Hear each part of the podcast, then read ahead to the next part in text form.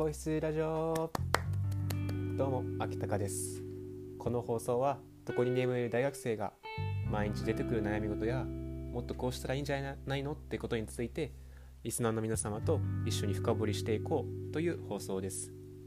今回のテーマは自分の進む道を正解にするということについて話していきます。えー、この自分の進む道を正解にするってどういうこと？っていうこととまず思われたと思うんですが、まあ、私の体験をもとにそのことについて説明していきます。この自分の進む道っていうのはを正解にするっていうのはどういうことかっていうとまあ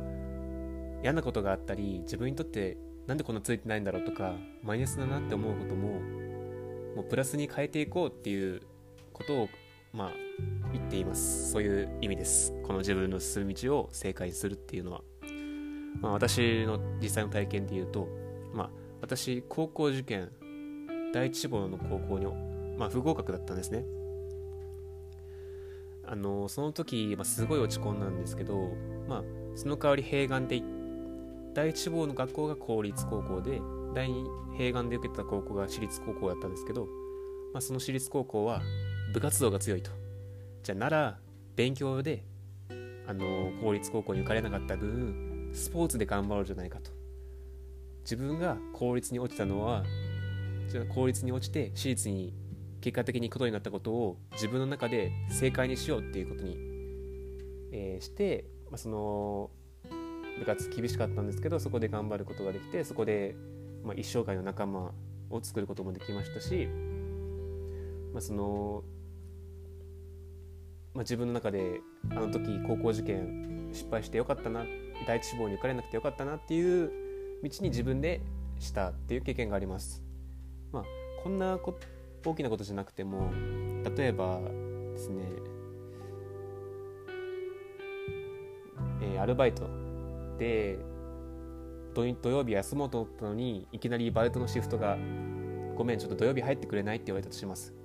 まあ、普通だったら「うわついてないな」とかなんで俺にそんなこと言ってくるのって思うかもしれないんですけど例えば僕だったらそのシフトに入ったことによってバイト同じバイトの可愛い人と話せるかもとかたまたまお客さんで久しぶりに会う友達に会うかもとかそのバイトをしたおかげで入ったお金でまた好きなもの買えるかもとかそういった風にポジティブに捉えるんですね。えー、例えばテストがダメだった時もまあ、普通は落ち込むだけだと思うんですけど例えばそのテストに落ちたことによってまた次頑張ろうまた次もっと頑張らなきゃなって思えたからテスト今回ダメだったのは、まあ、その次にテスト頑張るために必要だったことだったんだな自分の中でポジティブに切り替えるっていうことをまあ結構僕無意識的にやってたっていうかやってたんですね。でまあそう今ますこの全部目の前に起きるネガティブなことをこうやってポジティブに考えて結果的に自分の進んだ道が正解だったなって思えるようになるためには結構時間もかかると思うんですが、まあ、僕自身も、まあ、この考え方を、まあ、できるようになったのは結構時間がかかったというかやっぱり最初はどうしても落ち込んじゃうことが多かったですね。でも僕がこういうふうにポジティブな考え方に変えるようになれたのはやっぱり自分がすごいネガティブだったからこそだと思うんですね。まあ、すごいネガティブでなんでこんな自分は不幸なんだろうとか自分はなんでこんな悲劇あの悲しいことばっか起きるんだろうってなって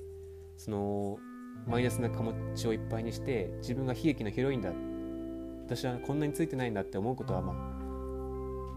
あ簡単なんですねちょっと厳しい言葉で言うと自分はついてないからこういうことが起きるっていうのはあれなんですけど逆に僕もそういうふうに思ってた時期があるからこそこのマイナスでもあの何もいい方向に向かないなとも思い始めてそこからやっとじゃあもうどうせ嫌なことがもうどうせ起きるんだからそれもプラスに考えて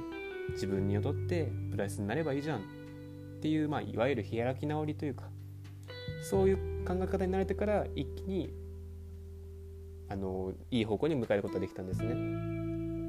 僕自身も高校受験で第一志望に受かれなかった不合格だった時の瞬間はやっぱりすごい落ち込みました。でも、まあ、2週間くらいも落ち込んででも自分がその閉会抜けた高校に行かなきゃいけない。そうなった時にじゃあもうどうせならどうせ部活が強い学校に入るならじゃそこの環境で自分を奮い立たせようと思って行けて結果的にあの時もし第一志望に受かってたら勉強だけのばかりな勉強ばかりになってたかもしれないけどこの私立のスポーツ校に行ったことによって体育会系がどういうことかどういう環境なのかっていうのを学べてさらにその